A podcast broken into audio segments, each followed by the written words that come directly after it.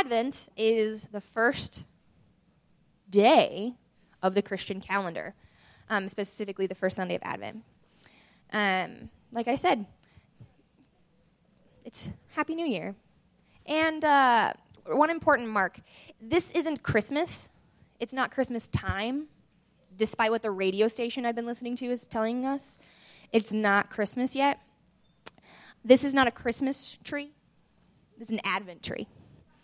Um, it's an Advent tree, Ruben. I have the microphone. That means I'm right.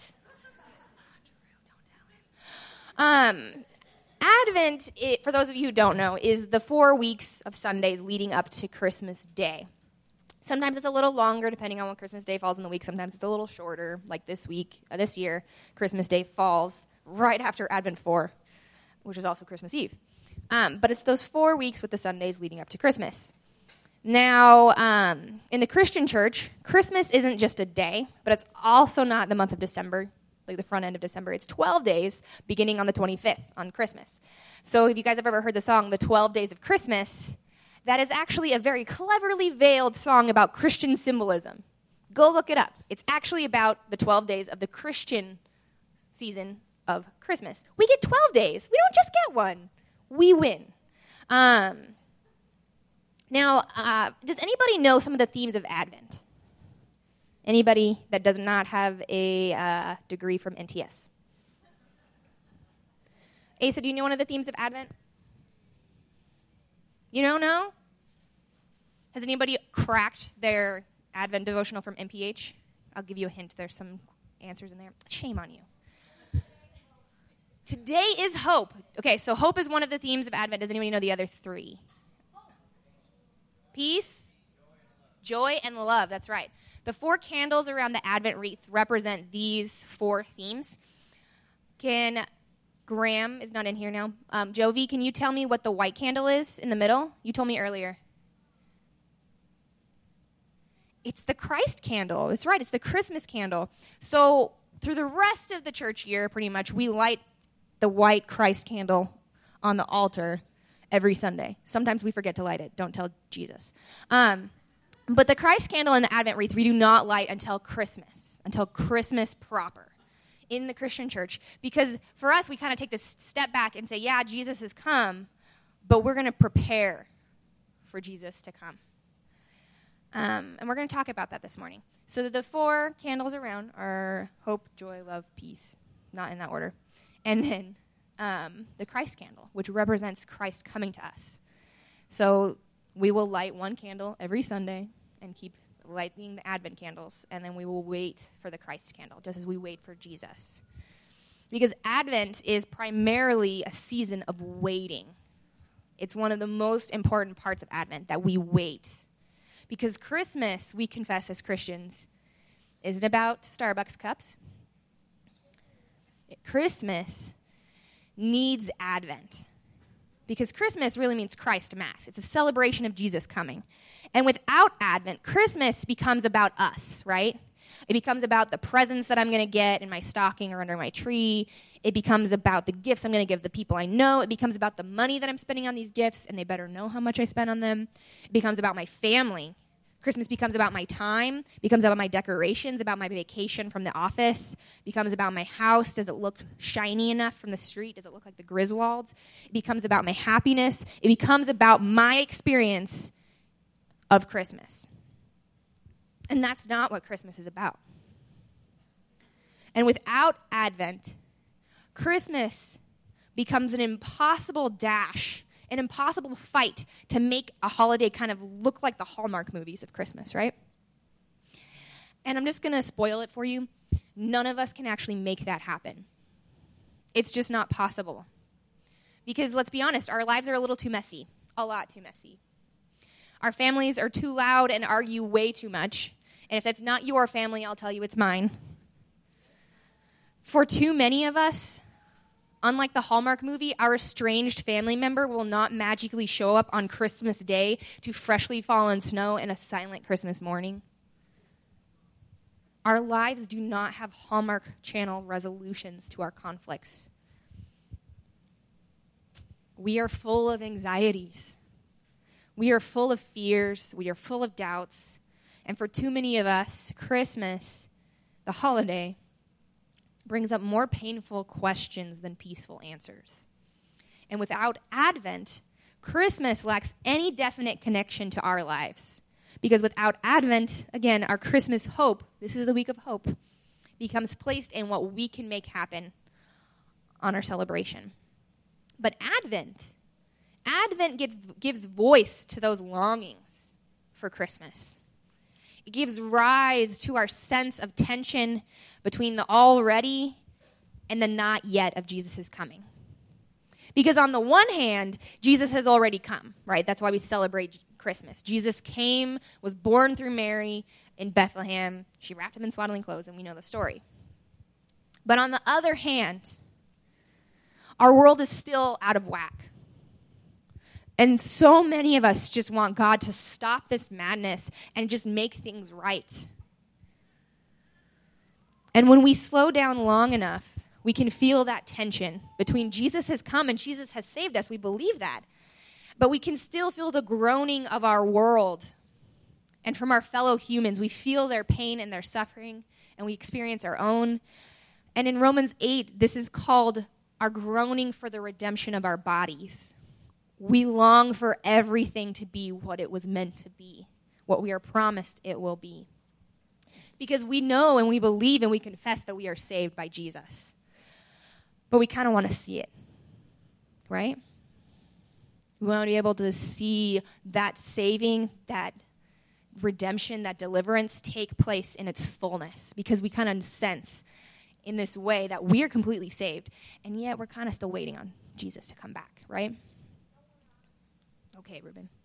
But today's passage in Mark 13, if we're not in Advent, feels really out of place in Christmas.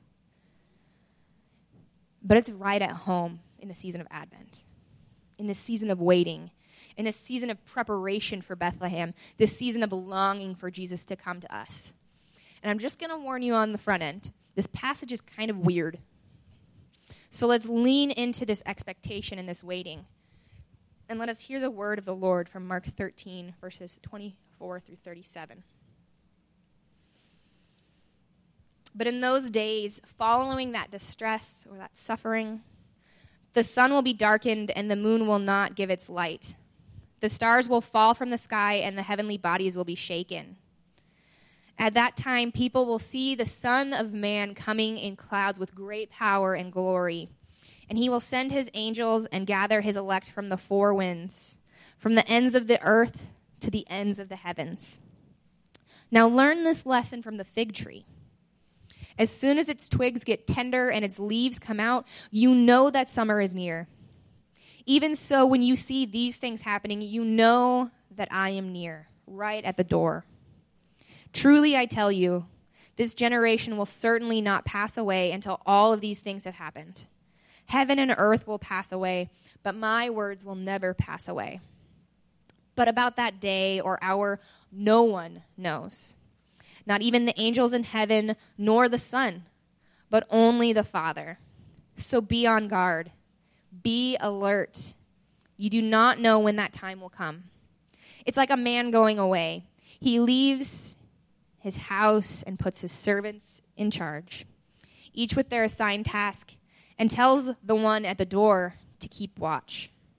Therefore, keep watch, because you do not know when the owner of the house will come back, whether in the evening or at midnight or when the rooster crows or at dawn. And if he comes suddenly, do not let him find you sleeping. What I say to you, I say to everyone stay awake, watch. This is the word of the Lord.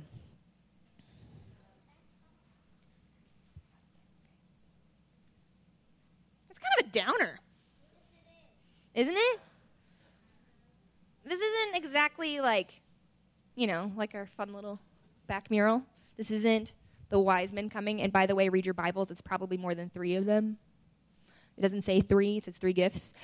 It's not the shepherds like getting angels singing over them. This isn't the angels in the heavens appearing. This isn't Mary receiving an angel. This is actually in Mark's gospel a lot closer to the cross than to the manger. And this chapter is Jesus' last words in Mark, his last teaching to his disciples. The whole chapter of 13 is Jesus teaching his disciples right before his arrest and right before the Lord's Supper.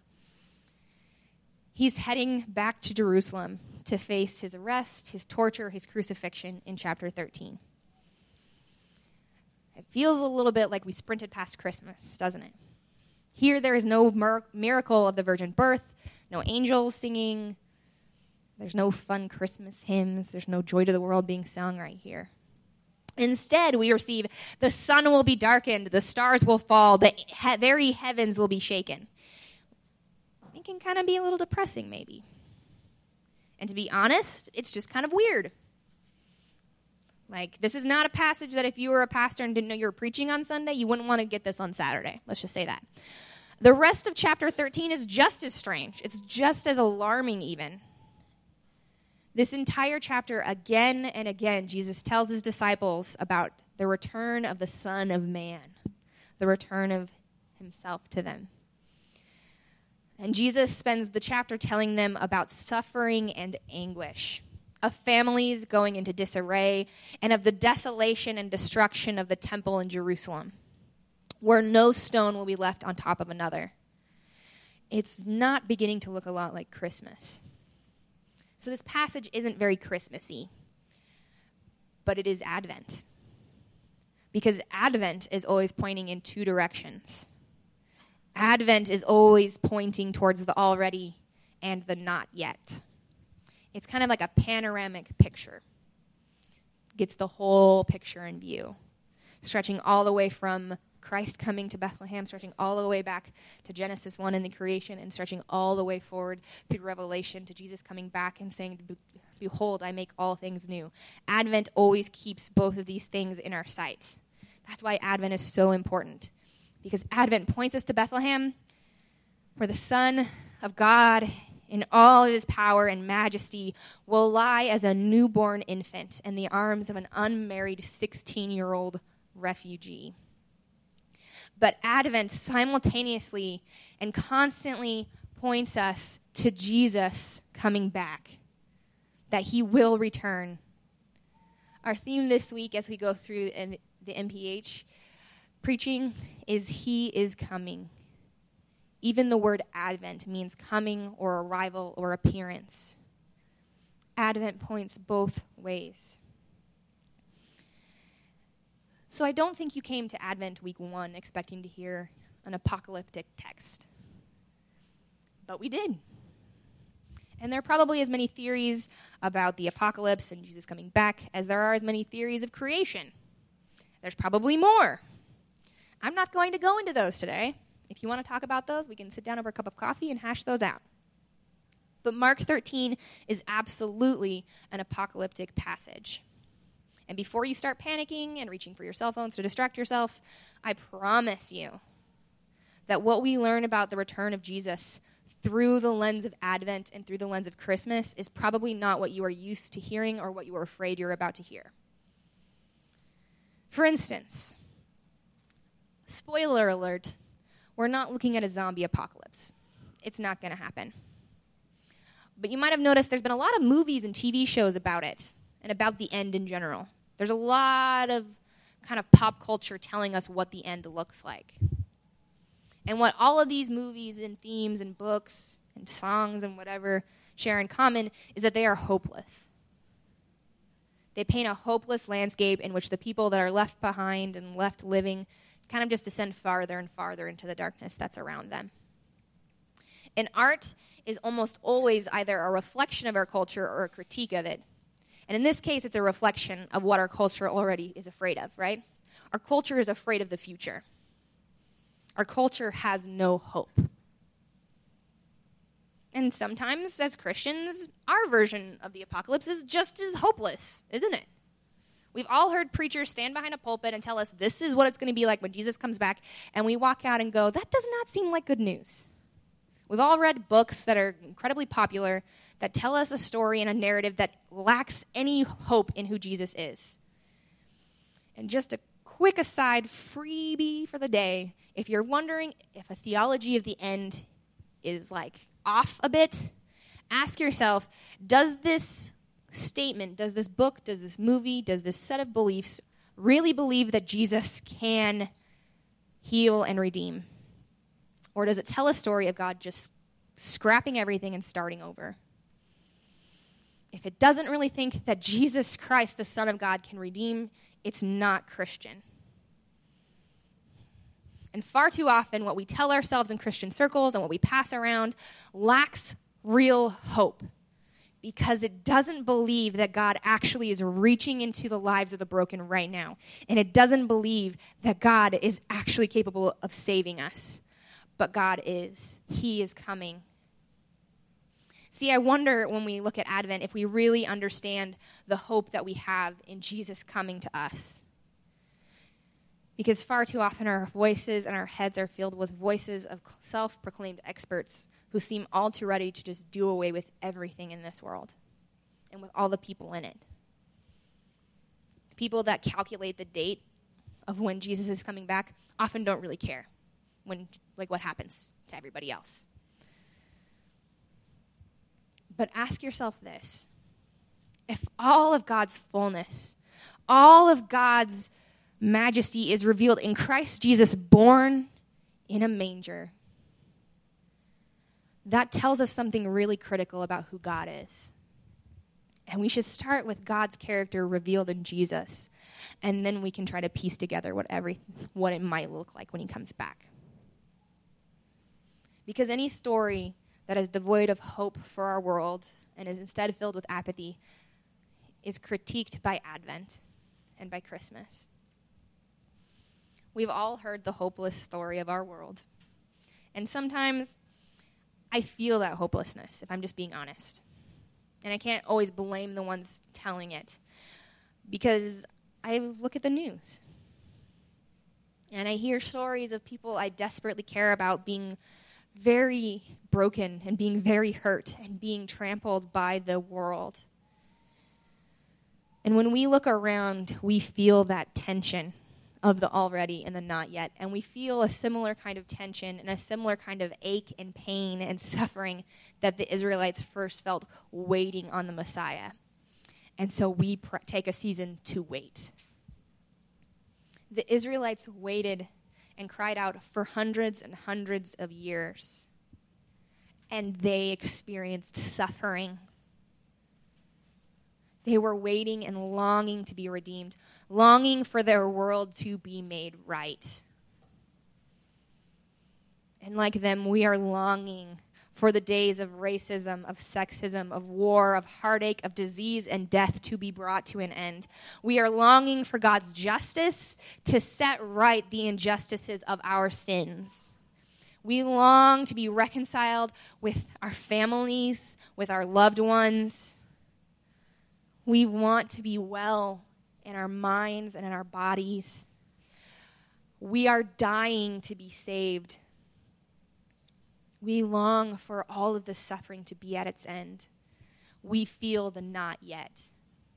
We long for the already.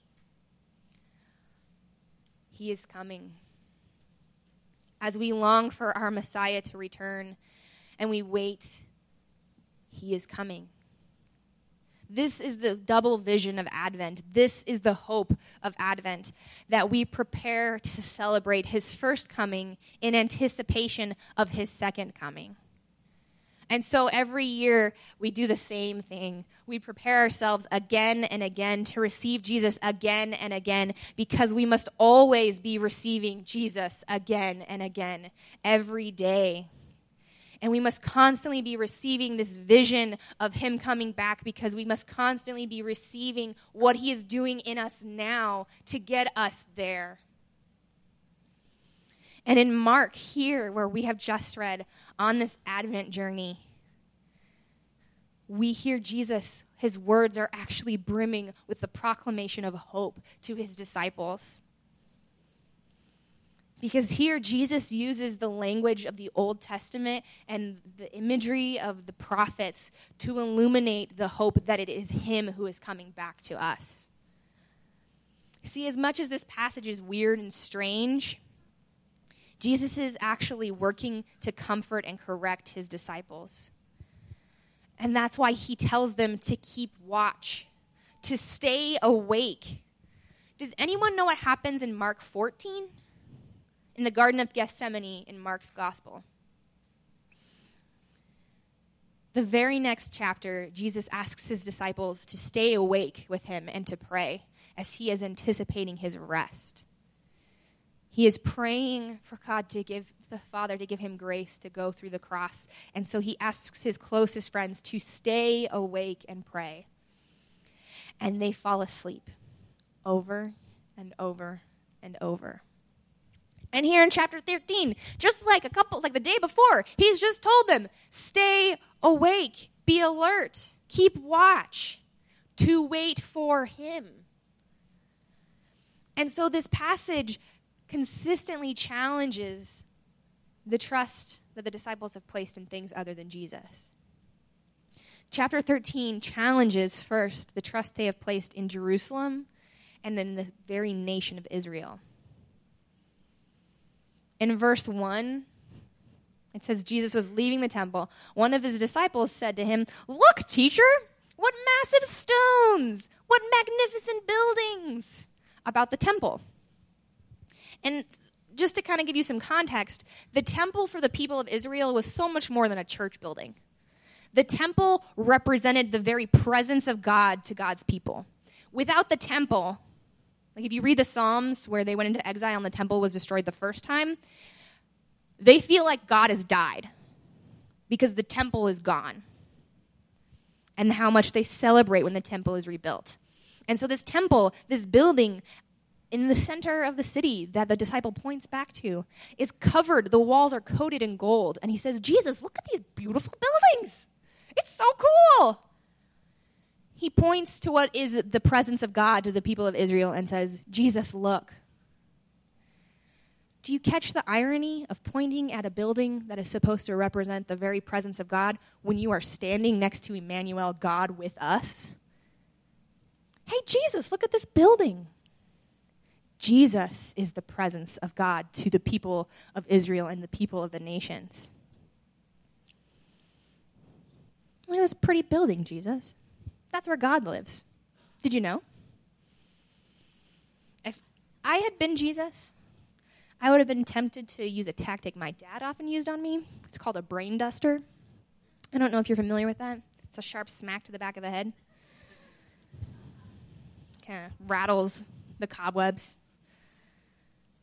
it's really easy for us to look at this poor disciple and just say, he's a moron. You, you think the temple is the presence of God? You are standing next to God in flesh. Jesus, look at these pretty buildings. But, brothers and sisters, Advent challenges us to say we too have pointed at temples. We too are often pointing to something when God is standing right beside us. Jesus, do you see these pretty buildings? Advent calls us to ask the question what's your temple? What is it that you've placed your hope in? What is it you have placed your trust in? To what or to whom are you pointing and saying, This is God's presence to us? This is the hope of the world when God is standing right beside you. If it's a political party, an ideological statement, a person, your marriage or the idea of marriage, the hope of marriage, if it's your family, your job, it's going to fail you. I promise. But he is coming. And Jesus responds to this disciple who is so far off base with the stunning pronouncement that that building and that city will fall. And Jesus goes on through the rest of chapter 13 to dismantle this idea that the kingdom of God is found in Jerusalem or the temple or even the nation of Israel. Instead, Jesus says, I am the kingdom of God. Instead, the fullness of God's reign will come through no other than Jesus of Nazareth, who is coming to us. And so he paints this cosmic upheaval of everything that the disciples had been raised to believe. This pretty building will not house God. Even the sun and the stars will not house God. There is no city, no nation, no building that will bring about God's kingdom.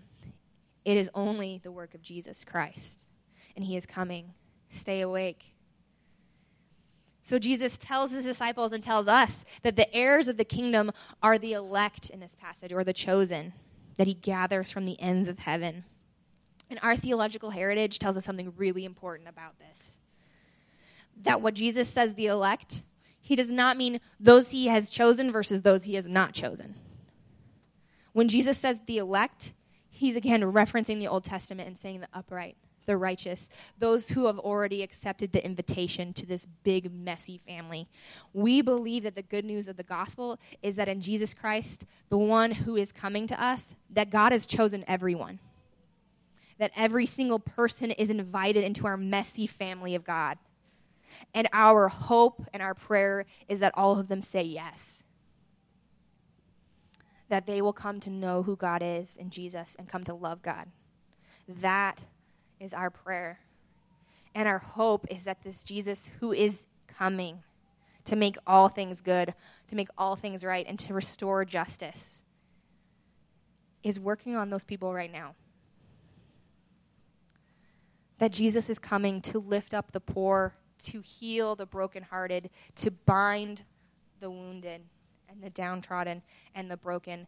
That Jesus is right now seeking out the lost and to gather eventually the faithful from all the corners of the world and all the heavens. See, in this statement, Jesus is already saying that it is not just the people of Israel to whom Jesus is coming, but that Jesus is coming to all of us, the church, as well. He is coming. Stay awake. It's like he invites us to look for him among those he is coming to save, to seek him out there, to stay awake, to keep watch. And in here in Mark, he says there's going to be this cosmic upheaval, this absolute turning of the tables, if you will, when the Lord of all reveals himself in all of his glory. And so in this short passage, he references Isaiah, Joel, Daniel, Deuteronomy, Zechariah. Those are all books in the Old Testament. Check them out, they're good. Jesus paints this picture of the entire order of the cosmos being upended, being sort of tossed out in comparison. Because even the sun, the moon, the stars, all of the heavenly bodies, the powers in some translations, their very consistency is what marks our human lives. Our lives are built around the coming and the turning of the sun and the rising of it, and the moon changes the tides. Our lives are built around marking our time by these things, and Jesus says they will be stopped. Even heaven itself will disappear because I am coming to you the things of the world that we so often point to and go, look, here's God. The things that seem most stable to us are but mist compared to what Jesus says that these things will pass away, but my words will never pass away. My words, Jesus says, will never fail you. And he has promised that he is coming back. Brothers and sisters, the word of Christ can be trusted. Stay awake. He is coming. For the word who says, My words can be trusted, is the very word that created and sustains all that is. This is the word in flesh who came to the prophets. This is the word in flesh, Jesus the Christ, that we are waiting for. This living word is the very logic of God, the one that illuminates God to us and illuminates God's plans and God's intentions and God's goal for the world and for all of humanity. It is Jesus alone that gives us hope because he is the one who is coming. And Jesus is coming as promised as a comfort to his people. For he says, When I come, I will stop death. I will wipe every tear from your eyes and I will bring you peace and love and joy. He is our hope. And so we spend Advent waiting because every day of our lives should be spent waiting. And we believe that when He comes, He will indeed make the world right and that suffering will have met its end. Brothers and sisters, keep watch with me. We must wait. He is coming.